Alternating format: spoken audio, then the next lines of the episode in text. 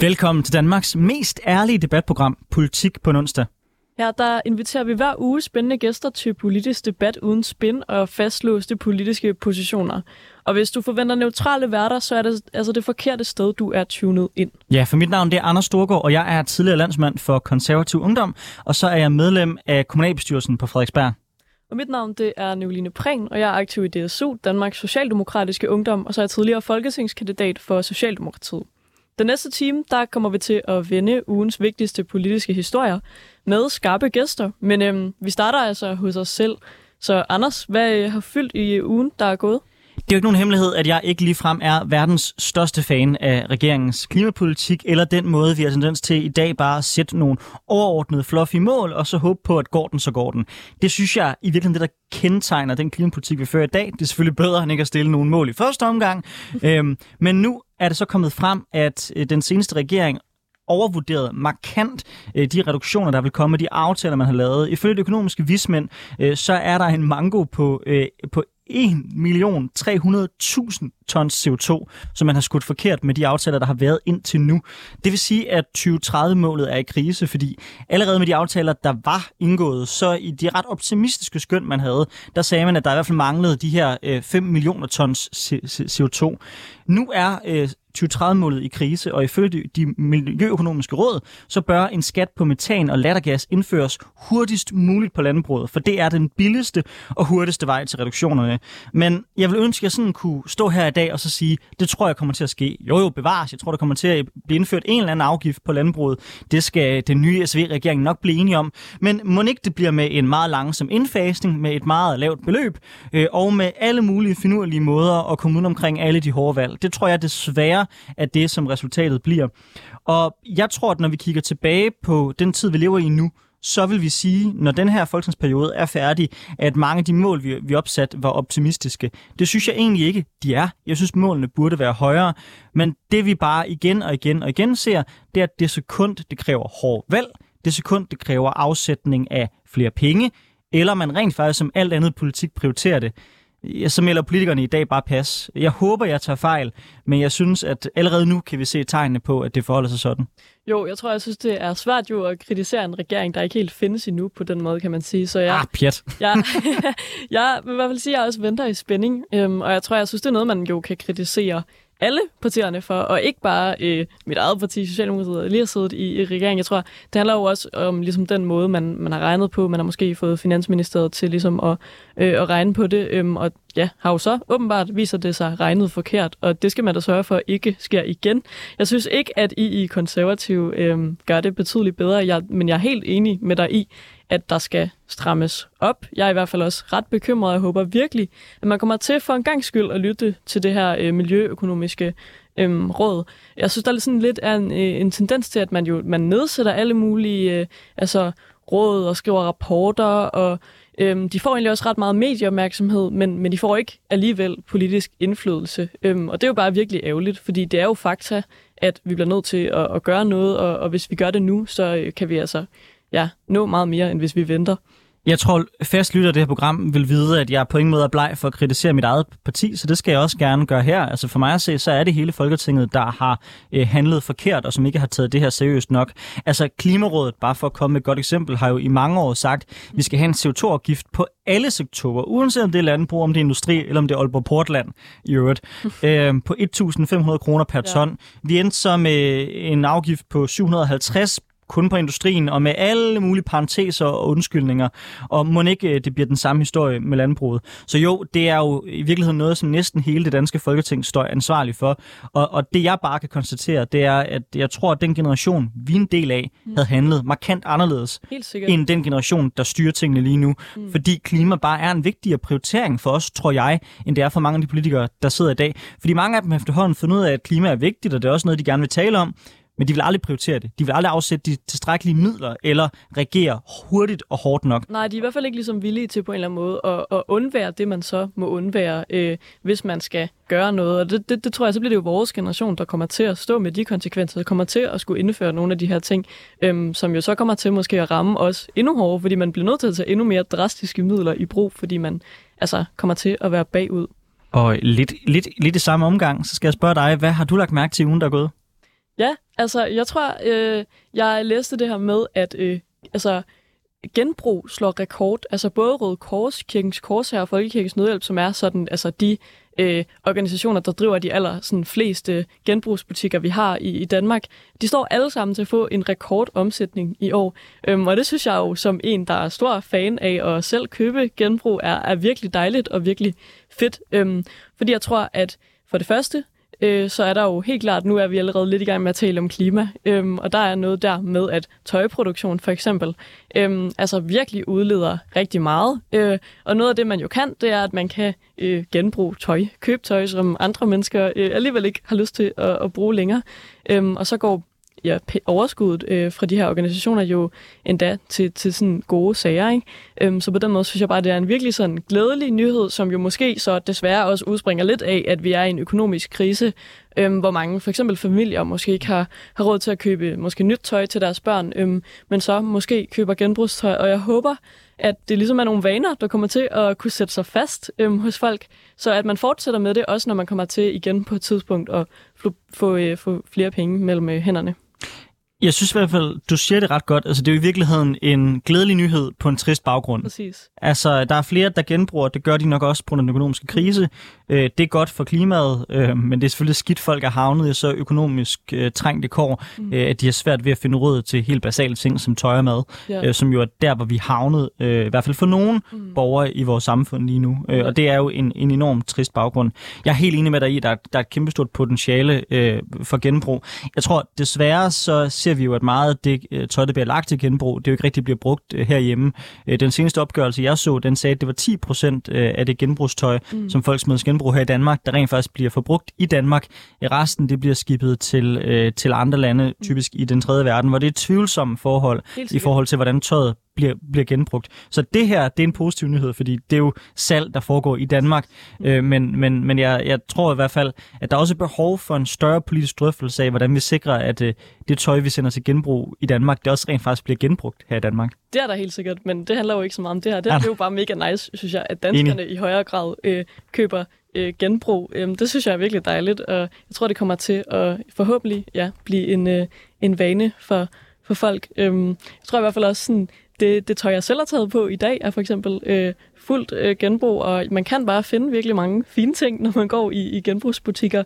Øhm, og det håber jeg, at den økonomiske krise øh, får folk til at få øjnene op for, for det tror jeg måske også er noget af det, jeg synes er ret spændende ved den her historie. Det er jo netop det her med, hvordan at det, at vores økonomi ændrer sig, det måske også kan få folks vaner til at ændre sig.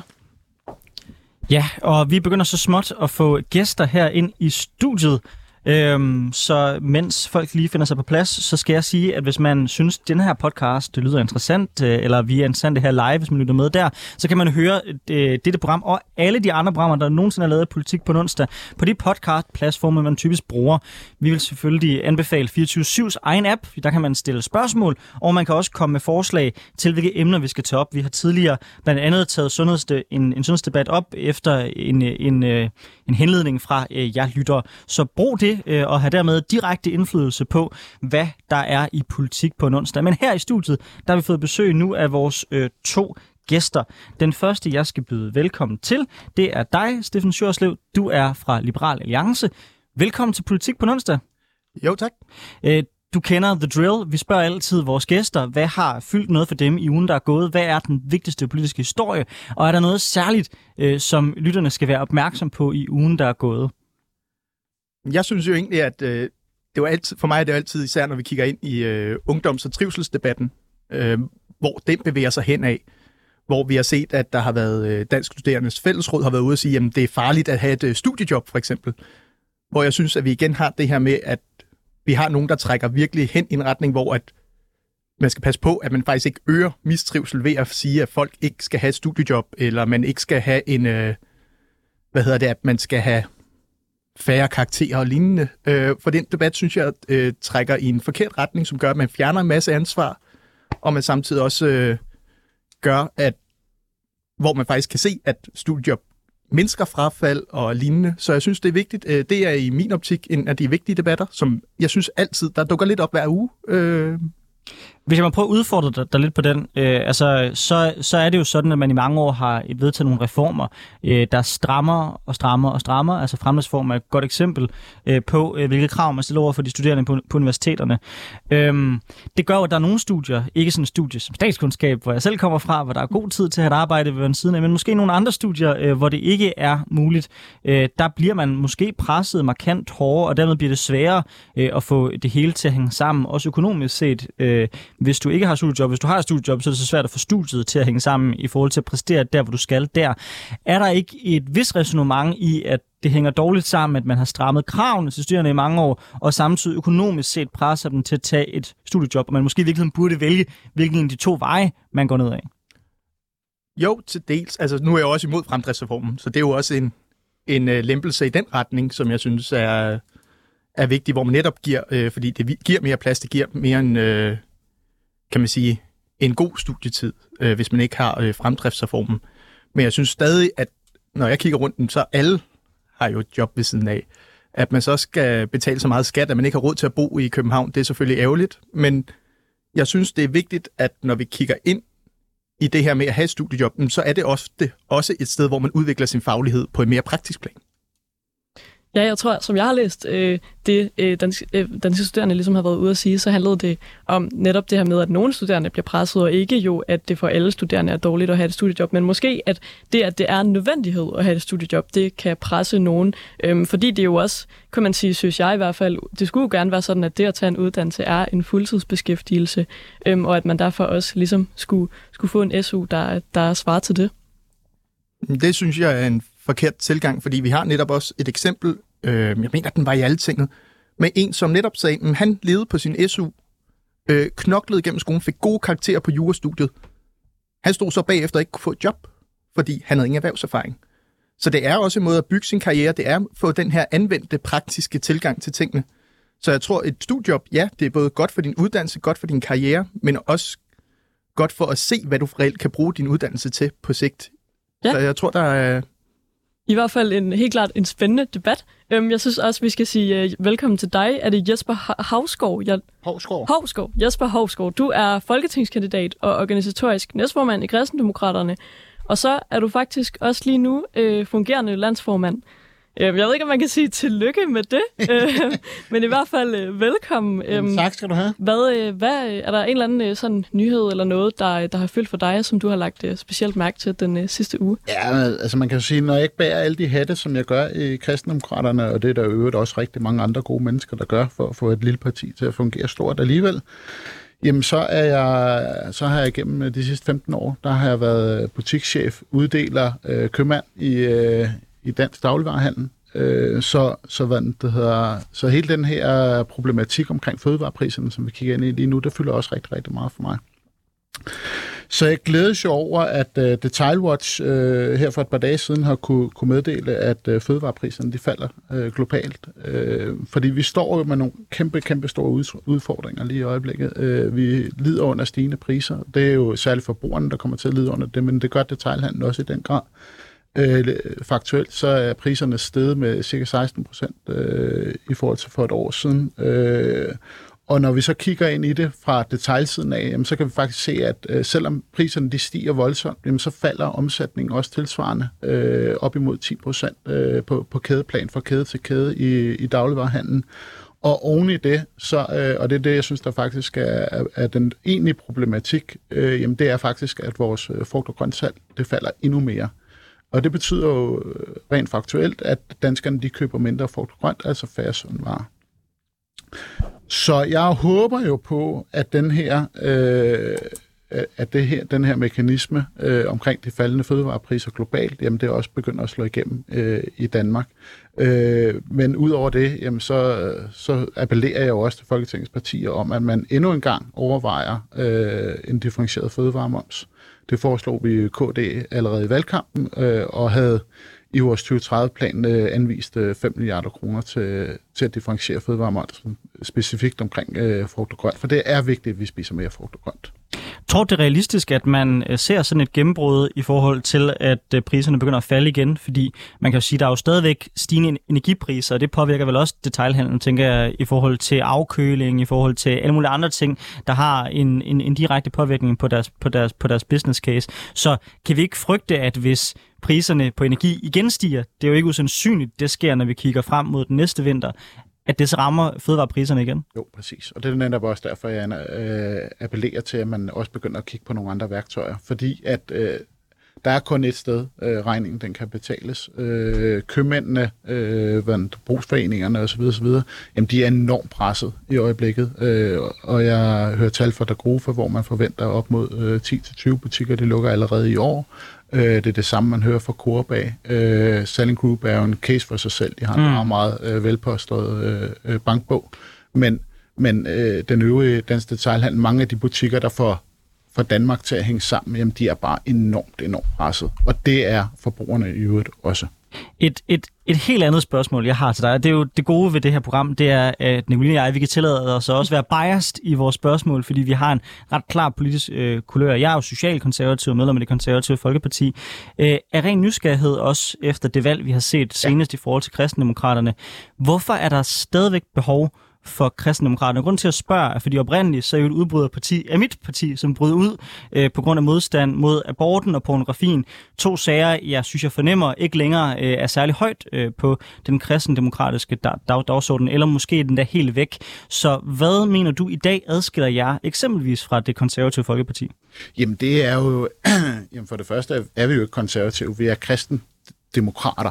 Øh, Som i mange lande jo er grundlæggende ja. det samme, ikke? Så, altså, vi har et fælles søsterparti i forhold til CDU, ikke? Ja, ja, men altså, der mener De vi jo, at, at, at CDU er vores øh, søsterparti, og det kan, man jo, det kan man jo diskutere, som man vil. Men altså, kristendemokratisme er jo en, øh, en ideologi fuldstændig på linje med, med konservatisme og liberalisme.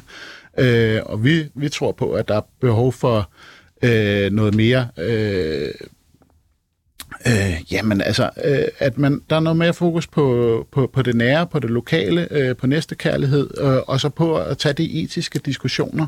Øh, og det er jo noget af det, KD øh, generelt, øh, kan man sige, det ligger i vores DNA fra Kristelig Folkeparti, øh, som du selv nævner med, med abortdiskussionen og med, øh, med, med, med, med porno. Øh, og der vil jeg jo også gerne betone, at, at vi synes jo ikke, at vi har øh, tabt på den sag. Vi har jo nærmere vundet. Vi har jo, øh, vi har jo fået nogle faste rammer omkring abort. Vi har jo fået nogle meget, meget faste rammer omkring øh, pornografi i Danmark. Øh, is- især når vi snakker øh, børneporno, som var, øh, som var et issue op til langt op i 80'erne, og en kamp, som øh, mere eller mindre kun Kristelig Folkeparti på det tidspunkt kæmpede. Så i dag det, du tænker er jeres funktion, det er at bringe nogle af de her etiske spørgsmål. Nu skal vi senere have i høj grad et etisk spørgsmål op på, på, på, på raderne også, men, men det er det, det, som jeres sådan, hovedpolitiske projekt er i dag, det er at være, hvad kan man sige, den borgerlige etiske stemme. Vi i hvert fald, øh, vi kalder os jo øh, en etisk stemme i det borgerlige Danmark. Det gør vi i hvert fald også, mm. øh, men så taler vi jo også på vegne af rigtig mange af landdistrikterne, og ser, ser, ser det hele menneske og ser hele Danmark. Hvordan, hvis jeg lige må sådan hurtigt spørge, mig, jeg spørger dig, for jeg synes, det er ret spændende, sådan, øhm, det der med, hvorvidt I forbliver ligesom et parti nationalt. Nu har du selv, øh, du er selv folketingskandidat. Øhm, jeres nu vel afgået formand, Marianne Karlsmose, hun øh, var ude og sige, at de ville sådan trække jer nærmest fra den nationale politik og satse i hvert fald på kommunalpolitik og regionalpolitik. Hvad, øh, hvad, hvad tænker du om det? Det var ikke helt det, Marianne sagde. Marianne hun opfordrede til, at man gjorde det. Øh, og, og en øh, hovedbestyrelse øh, trådte jo så sammen øh, efterfølgende øh, og har besluttet, at øh, KD stadigvæk er et øh, landsdækkende parti. Øh, og det betyder jo også, at vi har registreret vores øh, navn og, hos øh, valgnævnet, og egentlig er opstillingsberettet til, til næste folketingsvalg. Vi er ikke gået i gang med at samle... Øh, øh, samle stemmer ind, om man så må sige, endnu, men, men det, det ligger jo selvfølgelig også i pipeline på et eller andet tidspunkt. Jesper Havsgaard, Steffen Sjørslev, velkommen til Politik på onsdag. Nu går vi over til dagens debat.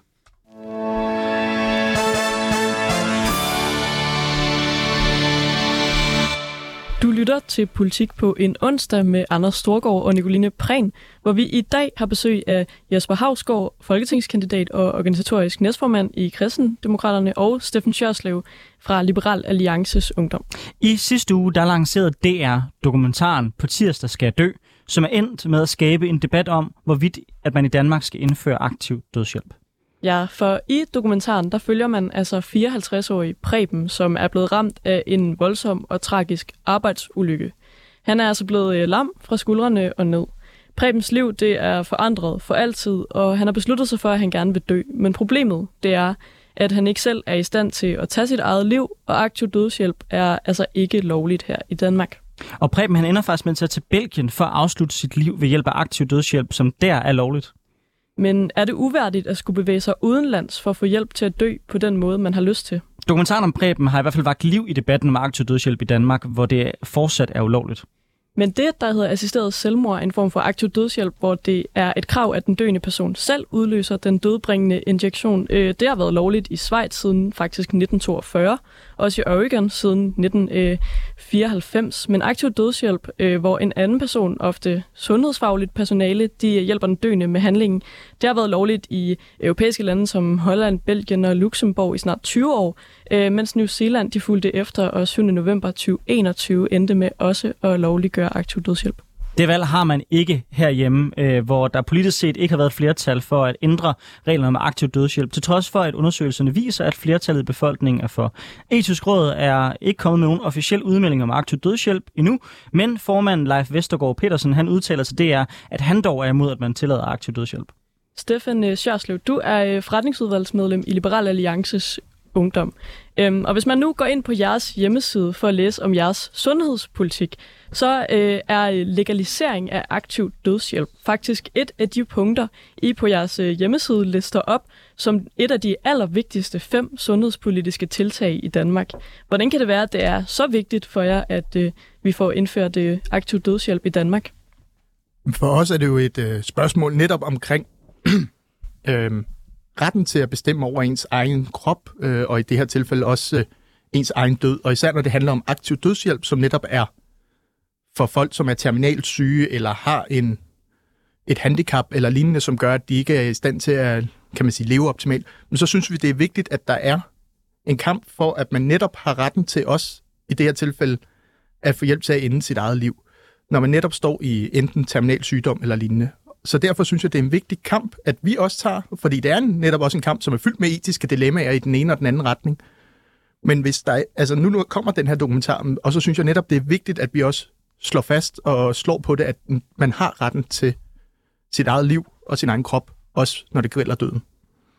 Jesper jeg vil gerne øh, sende den over til dig. Øh, man ser her et eksempel på en mand, der ja, måske ikke fysisk lider, men så i hvert fald psykisk lider i forhold til, at han, han føler sig umyndiggjort, han føler ikke, at hans liv det er værd at leve, og han er villig til at gå endda meget, meget langt for at afslutte hans liv. Hvad var dine tanker, øh, da du så dokumentaren, hvis du har set den? Jeg har set den, og jeg så det, den igen i, i morges her, øh, for at forberede mig på at komme ind og have den snak her med jer, og jeg må bare sige, at jeg tudbrølede igennem det hele. Øh, øh, det, det, er en, det er en frygtelig rørende historie. Øh, jeg tror, man skal være lavet af, af is, for ikke at blive berørt af det, for ikke at, at kunne sætte sig i hans sted. Øh, men det ændrer ikke på min holdning øh, og på vores partis holdning om, at, øh, at livet det er ukrænkeligt, øh, og, øh, og vi skal øh, sætte pris på det og værdsætte det. Øh, jeg synes også, at der i dokumentaren vises momenter, hvor, hvor han også selv giver udtryk for, at at hvis bare tingene var lidt anderledes, jamen så havde livet måske været værd at leve. Så jeg tror faktisk, at vi, vi skal kigge, kigge lidt anderledes på det og sige, hvordan sørger vi nu for, at hvis man er øh, handicappet, som, som tilfældet her, eller hvis man er terminalsyg, hvordan sætter vi så ind? Hvordan kan vi sørge for, at det her det bliver værdigt? Hvordan kan vi sørge for, at det bliver, bliver udholdeligt? Øh, hvordan kan vi sørge for, at man får en god hverdag? Og der er alt for mange tilfælde i dag, hvor, øh, hvor det ikke sker. Øh, så det, der skal vi have sat ind. Du siger, at livet er ukrænkeligt. Hvorfor er livet i jeres optik ukrænkeligt? Fordi det er jo lidt et etisk spørgsmål og et argument, som ofte florerer i, i debatten. Hvis vi prøver at gå et skridt dybere ned, og så rent filosofisk stiller spørgsmålet, hvorfor skal livet i din optik være ukrænkeligt? Jamen, det er jo fordi, at, at jeg som kristendemokrat, der synes jeg jo, at livet er en, er en gave. Øh, og så er der nogen, der, der, der sikkert gerne vil sætte en eller anden form for, for et religiøst prædikat på, men, men jeg er ikke mere, øh, jeg er ikke kristendemokrat, jeg er kristendemokrat. Øh, så jeg er ikke mere øh, truende end, end resten af befolkningen, om man så må sige. Men, men, men, men jeg synes, at, at altså,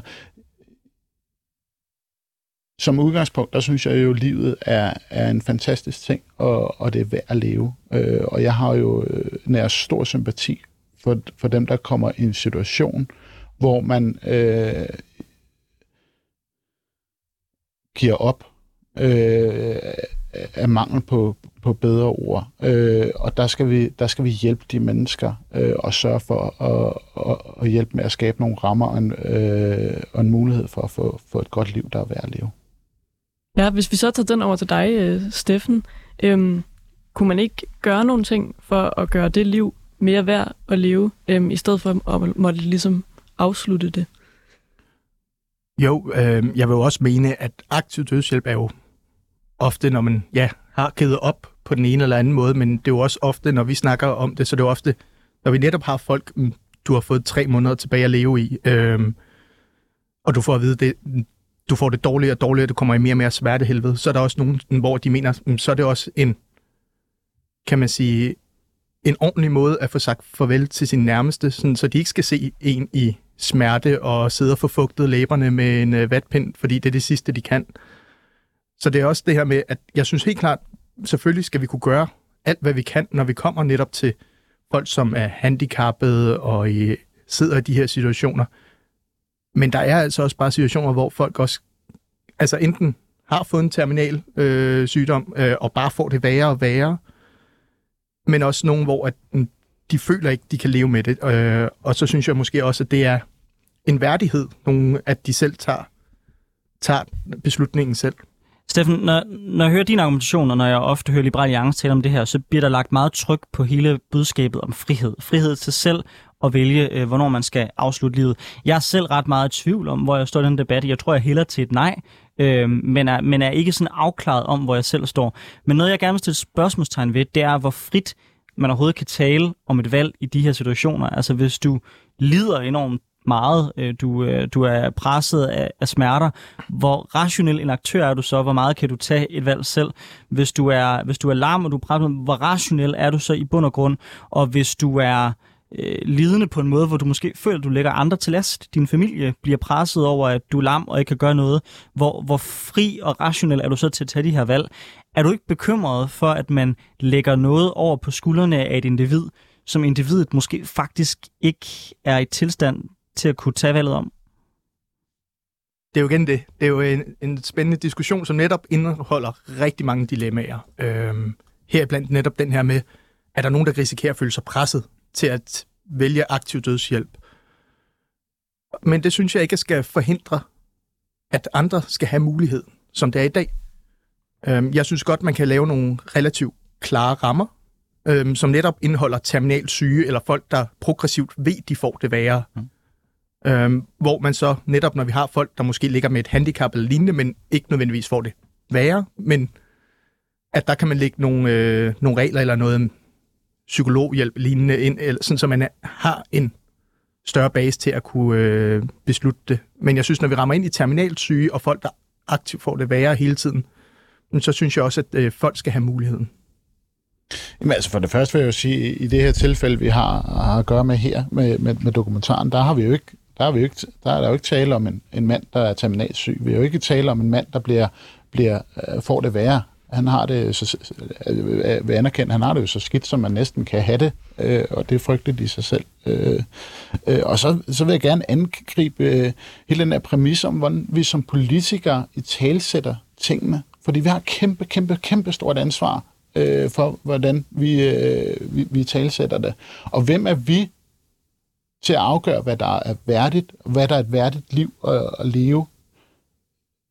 Der er masser øh, af andre mennesker, der, der har lignende handicap, øh, som har et godt liv. Vi møder endda en i, i dokumentaren, øh, som siger, at han, er, han nyder livet, han elsker at gå ud og spise og tage biografen og tage teater, øh, og, og det synes jeg, der er enormt livsbekræftende. Det er, øh, det, er, det, jeg, det jeg ser, øh, når jeg sådan mærker efter, øh, når jeg ser dokumentaren, så ser jeg jo en, en mand, der er i, i sit livs krise. Øh, og, og måske endda føler, at han er til belastning for, for, for sin omverden, og, og, og måske endda for, for samfundet. Øh, og det, det er jo øh, samfundets opgave øh, at træde til der, øh, synes jeg, en af samfundet, altså som kristendemokrat, der synes jeg, det er jo en af samfundets allerfremmeste opgaver. Det er jo netop at, at sørge for, at vi tager altså, dem, der har allermest brug for det. Og i den situation, der har man i den grad brug for, for hjælp, støtte, omsorg og kærlighed. Ja, fordi hvis man så holder fast i sådan det her med kærlighed, øhm, for jeg tror, jeg øh, ligesom dig, så græd jeg virkelig også, øh, da jeg så den her dokumentar. Jeg synes, øhm, det er et virkelig, virkelig svært emne også at debattere, og er i tvivl om også, hvad jeg, hvad, hvor jeg selv står. Øhm, noget af det, der sådan, øh, rørte mig ret meget, det var sådan især den her afsked med familien, og at der var sådan en søn, som måske var sådan nogenlunde jævnaldrende med mig selv, øhm, som da han ligesom, man ser ham få ligesom at vide, at det er den beslutning, hans, øh, hans far har taget, øhm, og så ser man sådan deres, deres sidste middag øh, sammen, hvor at øh, ja, jeg både sådan kan se mig selv i sådan den her uforståenhed i sådan søndens rolle over for farens valg, men jo også synes, der er noget ret fint og sådan, øh, jeg ved ikke, måske også næsten næstekærligt i, at man så har muligheden for at, at ligesom kunne sige farvel. Øhm, der er også et tidspunkt, hvor at, øh, ham med Preben, han er ude ved sådan noget vand, øhm, og han ligesom øh, taler om sådan lidt i sjov, lidt i alvor, at han jo også kunne bare køre kørestolen ud over vandet, øhm, og ligesom på den måde drukne sig selv, og ligesom altså begå selvmord. Øhm, så vil han måske øh, ikke have samme mulighed for at få sagt farvel til sin søn og sin, sin kone og, og sin søster, som man ser ham gøre i dokumentaren. Jeg spørger, du ikke, er der ikke et eller andet sådan kærligheds, især næstekærligt måske element i at altså, tage sig af sin nærmeste, inden man så siger farvel? Ja, der er enormt meget kærlighed i den her historie, øh, og jeg synes, øh, jeg synes faktisk, det er en, øh, en meget, meget øh, fin og nuanceret øh, dokumentar. Øh, jeg synes, den er vigtig at se. Øh, jeg, jeg er uenig med, med konklusionen, øh, om man så må sige, men, men det ændrer jo ikke på, på historien, og på kærligheden og på, på, på, på, på de præmisser, der er i det. Øh, og, og som jeg også sagde før, man skal jo være, man skal være lavet sten, hvis man ikke øh, bliver berørt af det. Øh, og jeg tror, at vi alle sammen øh, øh, bliver berørt af det. Jeg gjorde især selv, jeg mistede min far til, øh, for 20 år siden øh, her til næste år. Øh, meget pludseligt til, til en øh, blodprop i hjernen. Og jeg vil da næsten sige, øh, jeg vil ikke, altså, men, men, men øh, han stod jo også med valget mellem at, at blive en grøntsag, havde han sagt, og, eller at, at dø, og, og der gik kroppen op på ham. Øh, så, så jeg kan jo godt se nogle ligheder, øh, og, og det er jo... Øh, det gør jo også, at det rører enormt øh, tæt for mig, men det tror jeg nu, det gør for os alle sammen, der, der, der sidder og ser den dokumentar her. Som jeg forstår Nicolines spørgsmål, så er det jo lige så meget, om ikke døden i sig selv også skal være næste kærlig. Der er enormt meget øh, næstekærlighed øh, i døden, og, og jeg synes, øh, og det appellerer vi også til som parti, at vi skal snakke meget mere om den. Vi skal ikke være bange for døden. Øh, øh, og vi skal tage, turde tage snakken, altså, og det er jo om nogen igen en, en etisk snak, altså øh, vi, vi skal tage snakken, og vi skal, vi skal, vi skal fokusere på, øh, hvornår er det okay at give slip, hvornår, øh, hvornår må vi godt sige, nu må kroppen godt, altså nu må naturen godt gå sin, sin gang, øh, og det, det, er en, det er en snak, vi har enormt svært ved i Danmark generelt, fordi vi har jo en, Øh, vi har måske skabt en kultur og en samtale, hvor, hvor, vi, hvor vi taler det at blive gammel, meget gammel, enormt meget op.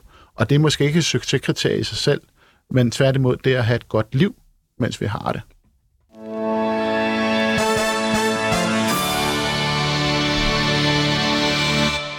Du lytter til Politik på onsdag med Nicoline Prehn og Anders Storgård, hvor vi i dag har besøg af Steffen Sjørslev, der er medlem af forretningsudvalget i Liberal Alliance Ungdom, og Jesper Havsgaard, der er organisatorisk næstformand i Kristendemokraterne og fungerende formand. Ja, og vi er allerede godt i gang med en debat. Jeg vil næsten sige det faktisk mere en samtale. Jeg mm. synes, fordi det er så måske svært og alvorligt et emne, så tager vi den sådan lidt mere stille og roligt, og det synes jeg i hvert fald, der virkelig er noget øh, ret over, men om øh, hvorvidt vi skal indføre aktiv dødshjælp i Danmark. Det er dokumentaren på tirsdag skal jeg dø om Preben, der ønsker at dø, har sat gang i debatten om aktiv dødshjælp. Dokumentaren er blevet rost af mange for at sætte fokus på et svært og et vigtigt emne, men har også mødt kritik fra flere sider. Blandt andet kritiserer formand for etisk råd, altså Danmarks Radio, og kalder dokumentaren for en kampagne for aktiv dødshjælp.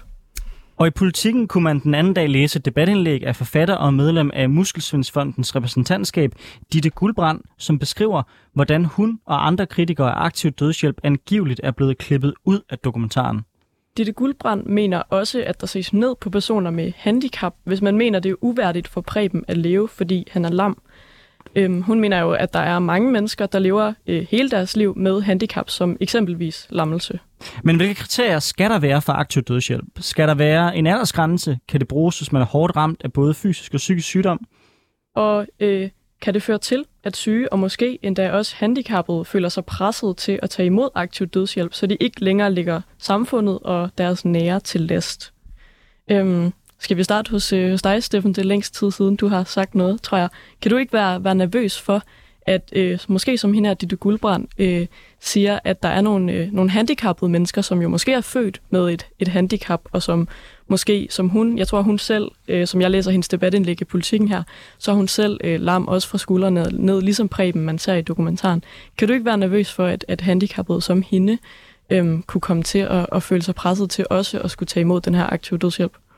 Det er jeg egentlig ikke så bange for. Jeg har en, øh, en tiltro til, at hvis man er handicappet og har lysten til at leve og alt det her, og man har et godt liv, det kan man jo sagtens have. Øhm, så jeg tror jeg ikke, at det er det, der ligger en øh, mest på sinde. Jeg tror, at dem, der når der ud af, men det er jo ofte noget, der berører ens selv. Øh, I dokumentaren sådan det her med mm, at kunne føle ting. Altså det, det er det, der ligger til grund for det. Øh, blandt andet, øh, nu er det meget simpliceret, I know. Men jeg tror i stor grad, det er det her med, selvfølgelig er der også det her med, at man ligger andre til last, men det er jo også en grund i, at har man livsglæden. Øh, og jeg synes, at det er vigtigt, at når man tager den her debat, at ja, der vil være altid etiske dilemmaer på sådan et område, men jeg synes også, at det er vigtigt, at vi ikke forbyder alle det, fordi at der er nogle dilemmaer. Du siger det afgørende her, der man har livsglæde. Øhm, det vil jeg gerne prøve at udfordre dig på, fordi vi har jo rigtig, rigtig mange sager af folk, der psykisk mistrives. Det kan være en ung kvinde med anoreksi og selvmordstanker. Øh, skal hun have mulighed for at kunne få aktiv dødshjælp? Øhm, I lav er vi jo både, det er jo øh, i min optik øh, tættere på assisteret selvmord. Øh, og der er jo den forskel aktiv dødshjælp, det er jo, kan man sige, pandangen til passiv dødshjælp, hvor man lader en syg person øh, dø. Men assist, hvor assisteret selvmord er netop, at når du ikke er døende, øh, og så øh, få hjælp til at ende dit eget liv. Jamen, altså, som, som, jeg, som jeg forstår det, øh, så, så er der jo mange sager med folk, der ikke er aktivt døende. Det er jo ligesom det, der er hele pointen. Ja. I dag så er der mulighed for, at hvis du er så, så syg, man kan stoppe med at behandle dig, du kan dø på den måde, så er der mulighed for det. Det, det er jo allerede lovligt i, det, i Danmark. Det der jo er de her sagers kerne, det er jo ligesom sager, hvor folk ikke dør naturligt, men man i virkeligheden, så kan du kalde det assisteret selvmord, men det er vel i virkeligheden bare to sider af samme mønt, er det ikke? Øhm, nej, altså, der, der, der er jo lige den her... Øh kan man sige, definitionsdifference på aktiv dødshjælp, som er netop at ende livet med en, der allerede er terminalt syg, øh, som har pandangen, hvor man, hvis man stopper behandling, så vil de også dø, og det er tilladt, øh, hvor den aktive del ikke er tilladt. Så bevæger vi os ind på den her med assisteret selvmord, øh, og som er igen endnu svær debat, øh, fordi det er netop, jeg mener at alle myndige personer, det vil sige over 18, skal have muligheden i en eller anden grad. At det skal jo ikke være sådan, at du går ned øh, og bare siger, nu er jeg færdig. Øh, det, nu vil jeg ikke mere. Jeg synes stadig, at man kan have øh, en psykolog, altså noget psykolog og alt muligt andet, man skal igennem før, at man kan acceptere det. Men jeg synes ikke, at et forbud, som vi har i dag, er gavnligt. Fordi så skaber vi bare A- og B-hold. Der er dem, der har råd til at tage til, kan man sige, dem, der vælger det til, de tager til Schweiz eller Belgien eller lignende. Men Steffen, altså, jeg, jeg synes, du taler lidt, du taler lidt udenom her, som jeg ser det. Altså, øh, vi, har, vi lever i en tid, hvor hver øh, fjerde pige i 9. klasse har gjort skade på sig selv på grund af psykisk mistrivsel. Øh, angst, depression, selvmordstanker er i voldsom eksplosiv udvikling i vores samfund. Hvis man tager dit argument om, at folk skal frit kunne vælge, hvorvidt de vil leve eller dø, og at det afgørende det er folks livsglæde, så må det vel også være sådan, at det sekund, de her unge mennesker rammer 18, hvis de ønsker at dø, og de ønsker det længe nok, øh, og vedholdende nok, så skal de have lov til det. Vel ud fra din argumentation? I, I min optik, ja, men med forbehold. Øh, for du har netop det her med, jeg synes stadig, at folk skal igennem noget psykolog og lignende. Altså, når vi kigger ud på det, selvfølgelig er der mange der er en trivselskrise, der er mange, der er presset, der er mange, der har øh, selvmordstanker og lignende, men det betyder jo ikke, at vi skal ud og rulle det her ud og bare sige, at alle skal, skal have lov. Der skal jo netop være kriterier. Der skal være, vi kan ikke, der skal være, kan man sige, en eller anden form for kontrol med det. Især når vi rammer ned i folk, der er meget unge og har lange liv tilbage. Jeg synes jo, det er en etisk glidebane. Altså, hvordan skal vi definere? Øh, altså, øh, jeg sad og tænkte over det i går, og havde en, øh, en snak med en kollega om det. Altså, hvis vi bare snakker med sygdom, er det 50% lammelse, er det 80% lammelse? Er det, øh, altså, er det, når du er terminalsyg, eller når du er lidt syg? Er det, når du er øh, når du har en depression? Er, er det, øh, altså, øh, hvor ked af det skal du være? Hvordan kan vi, øh, hvordan kan vi måle det? Øh, altså, øh, vi har jo alle sammen haft livskriser. Vi har jo alle sammen haft tidspunkter, hvor vi, hvor vi har sagt, måske ikke, jeg ikke ønsker at leve, men det er næsten ikke til at bære og, og skulle fortsætte. Men, men, men det gør vi jo øh, for langt de fleste af os, heldigvis. Jeg vil også gerne påpege det. Altså, det er svært at få nogle, øh, nogle nye øh, aktuelle tal, men øh, hvad det hedder Nationalcenter for Etik øh, har blandt andet øh, fremlagt en, øh, det er godt nok en lidt ældre artikel, men jeg tænker ikke, det har accelereret voldsomt, hvor de fra 98 til 2016 har målt, og der er fire mennesker, der har fået, fået foretaget øh, øh, aktiv, død, øh, aktiv dødshjælp i, øh, i Schweiz øh, på det tidspunkt, og ingen i Holland. Øh, så jeg synes, altså, jeg synes med rette godt, man kan, kan argumentere for, at, at kræfterne øh, måske skulle fokuseres på at, at sørge for, at øh, vi som samfund bakker op om at få skabt et, et, et godt liv for de mennesker, der, der rammer den her livskrise, øh, som det med altid er. Okay, så du er ikke, du er ikke nervøs for, som, som Steffen siger, det her med, at det kan skabe et eller andet A- og B-hold, hvor dem, der så har råd til det, som, som Preben for eksempel, får mulighed for at, at tage til Belgien, fordi der er også et eller andet... Nej, jeg er da mere bange for, at vi får skabt et A- og et B-hold med den retorik, vi har omkring, øh, at, at øh, det kan være ubærligt at, at leve et liv i, i rullestol. Jeg kender, jeg kender flere, der, der, der, der, der, der, der er lammet og sidder i rullestol og lever et fint liv og studerer og øh, for, for rigtig meget ud af livet. Øh, må, måske da endnu, endnu mere, end, øh, end jeg gør personligt. Øh, det, men, men hvem skal dømme det? Mm, ja, det er jo igen, altså jeg synes jo netop, det skal være op til den individuelle. Altså alle er forskellige. Nogle, øh, især man kan sige folk, der måske har været øh, førlige, øh, og så bliver øh, handicappet eller arbejdsulykke som eksempel. Øh, der er det bare måske forskelligt for nogen. Øh, og jeg synes ikke, at man skal udelukke den mulighed 100%. Og så kan det godt være, at der kun er taget nogle enkelte til Belgien og lignende i de sidste 10 år, men samtidig har du en læge, der er blevet dømt for at hjælpe folk øh, med at ende deres eget liv. Så der er jo også, kan man sige, en form for, ikke et sort marked, men et, øh, et skjult øh, skyggetal, skal vi bruge det ord, inden for det her område, hvor at de kunne måske have haft en bedre afgang, hvis de havde været mulighed, fordi det er muligt, øh, eller det har i hvert fald været muligt for nogen alligevel. Så jeg synes, det er, at hvis man, jeg siger jo igen, det skal være noget, hvor man har været igennem en masse psykologtimer og lignende, og for at være sikker, og især hvis vi rammer ned i folk, der er meget unge, altså der vil jeg jo mene, at der skal man være endnu mere opmærksom. Øh, men det er et, øh, en tilgang, som jeg netop synes, at vi kan ikke forbyde det for alle, og i stedet for risikerer vi også, at der kommer de her øh, andre sager, som også er, kan man sige, skræmmende på sin måde. Jeg kører bare igen på argumentet, der hedder, at der er nogen, der bryder loven, lav den om. Så jeg, hælder jeg mere til, at vi siger, hvorfor bryder de loven? Og lad os gøre noget ved problemstillingen. Ja, øh, jamen det, der synes jeg egentlig godt, at man kan, hvad hedder det, det er jo en, du skader jo ikke andre ved at bryde den her lov. Du skader reelt set kun dig selv og tager en beslutning omkring dit eget liv derfor synes jeg godt, man kan holde den øh, der.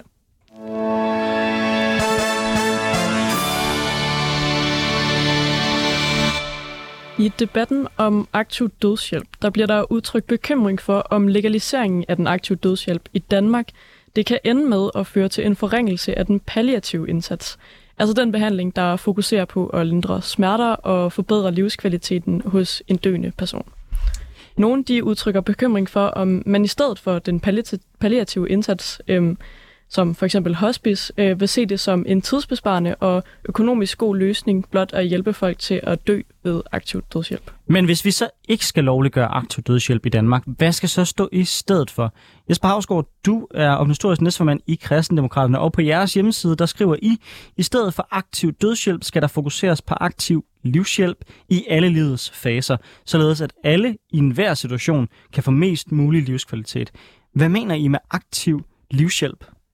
Jamen altså, det, det, det er jo helt afhængigt, altså det er jo situationsbestemt, kan man sige, så det er jo, det er jo lidt afhængigt, så, så, så det er jo afhængigt af den konkrete sag. Altså i det her tilfælde, jamen der skal vi jo sørge for, øh, at, øh, at man at man ikke føler, at man er til, til belastning for samfundet, men at man er Altså, man, man kan, øh, altså, det kunne jo også være, at der skulle have været en psykolog ind over. Der, altså, jeg synes, der er rigtig mange øh, ting i værktøjskassen, der måske, og vi ved jo ikke, om de har været muliggjort, fordi så meget går vi heller ikke i dybden i, øh, i, i dokumentaren. Men jeg mener bare, at der er rigtig mange ting i værktøjskassen, der kan gribes i.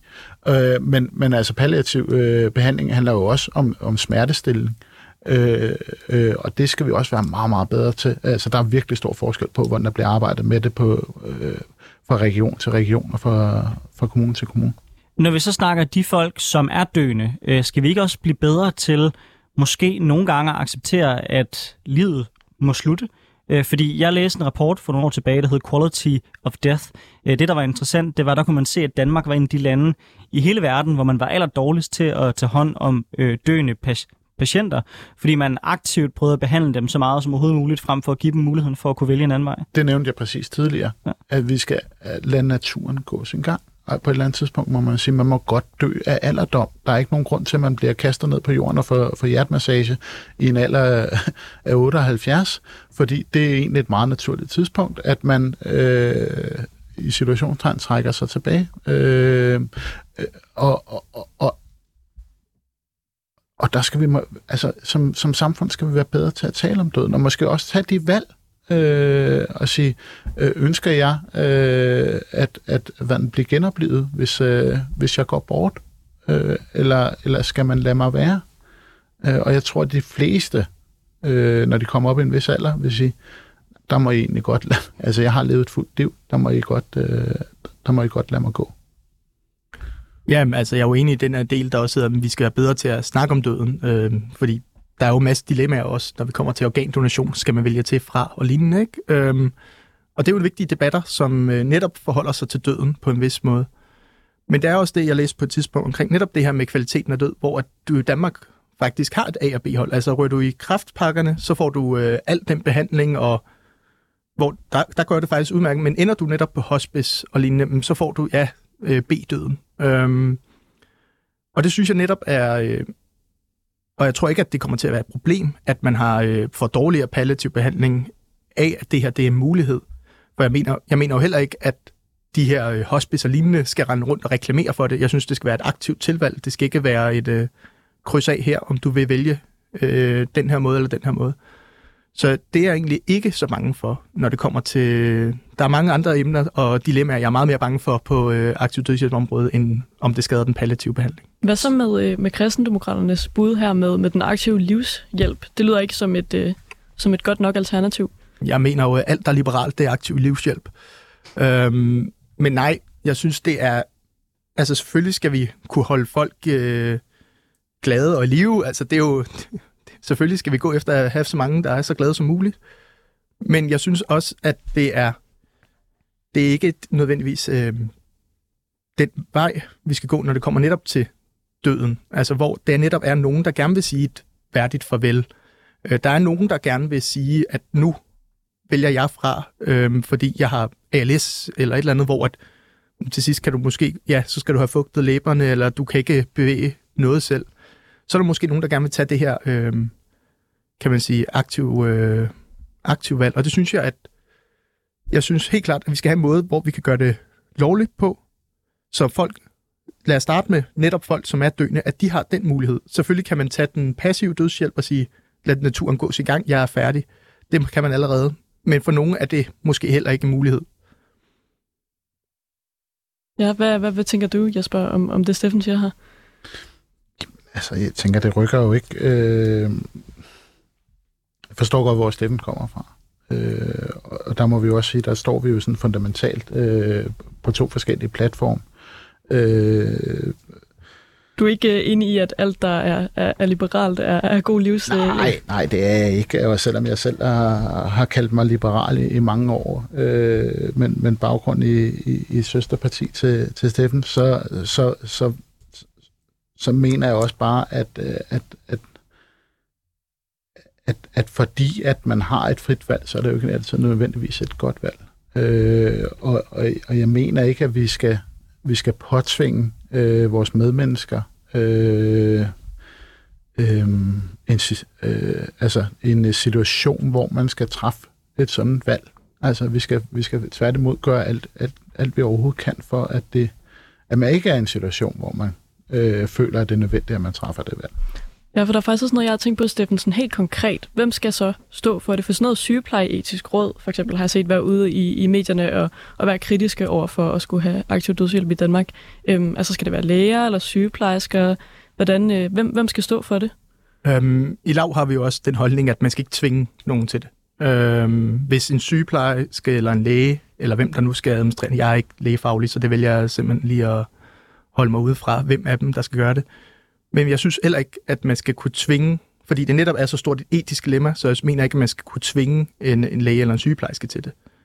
Øh, og det synes jeg også er vigtigt, altså at hvis der er nogen, der netop har, altså vi skal ikke indføre noget, hvor vi så gør, rigtig mange har en dårlig oplevelse med det, også dem, der skal udføre det. Det, ja, det vil aldrig være målet. Så det synes jeg, at det er, det er vigtigt, at det netop bliver en frivillig ordning for alle parter. Jesper, jeg tror, det sidste spørgsmål, jeg vil stille til dig i den her debat, ja. det er, nu har vi været rundt omkring både nogle dilemmaer, øh, der ligger i det her spørg- spørgsmål. Vi har også set på nogle af de alternative veje, man kan kigge ned af. Men, men sådan på et helt sådan grundlæggende menneskeligt plan, er det ikke umyndiggørende, når man er i en situation, som Preben er, at man måske det allervigtigste valg, der er i ens liv, valget mellem, hvorvidt man ønsker at fortsætte med at leve, at det er ude af ens hænder. Hvis han havde sin følelighed, kunne han jo begå selvmord selv, men fordi han ikke har førligheden over egen krop, så er han fuldstændig umyndig til at kunne tage det valg, som han måske i virkeligheden gerne vil tage, nemlig det at begå selvmord. Er det ikke umyndiggørende, at folk ikke har det valg i dag? Nej, det synes jeg ikke. Det er jo ikke... Det er jo ikke... øh, Det, det, det er jo ikke... Øh, øh det er jo ikke lovligt i situationstegn at, at begå selvmord. Øh, Du kommer heller ikke i fængsel for det, Nej, kan man sige. og, ikke? og jeg skulle lige til at sige, og hvad er straffen så for det? Øh, men, men, men jeg synes, at, jeg synes, at det er mere umyndiggjort, at, at han er i en situation, hvor han føler, at det er nødvendigt. Øh, al- altså, man kommer i den situation, at vi som samfund tillader nogle af vores medborgere øh, at, at være i en situation, hvor de føler, at eneste mulige udvej, det er at gøre en ende på det hele. Det synes jeg er... Men Jesper, i, i, i, proble- i alle samfund, i alle tider, i alle situationer, har der jo altid været nogen, der ikke har ønsket at leve livet. Det, det, det eksisterer i alle Ja. ja. kulturer, så det er, Ja. ja. er det ikke lidt utopisk, Men- Men... så tror du kommer til det punkt, hvor, at, hvor der er ingen, der har den, den følelse, at de hellere jo, gerne vil jo, dø. det er ut- utopisk, og du må gerne kalde mig naiv, og det tager jeg som kompliment, øh, fordi jeg tror, jeg tror faktisk, at, at, at, øh, at vi kommer længst øh, i dansk politik, hvis vi, øh, vi er bedre til at holde på vores øh, utopier øh, og, og kommer med lidt politisk naivitet en gang imellem. Steffen Sjørslev, øh, Jesper Havsgaard, tusind tak, fordi du er med i Politik på onsdag. Synes man, det her var en sand, kan man høre denne podcast og andre på de podcast-platforme, man typisk bruger.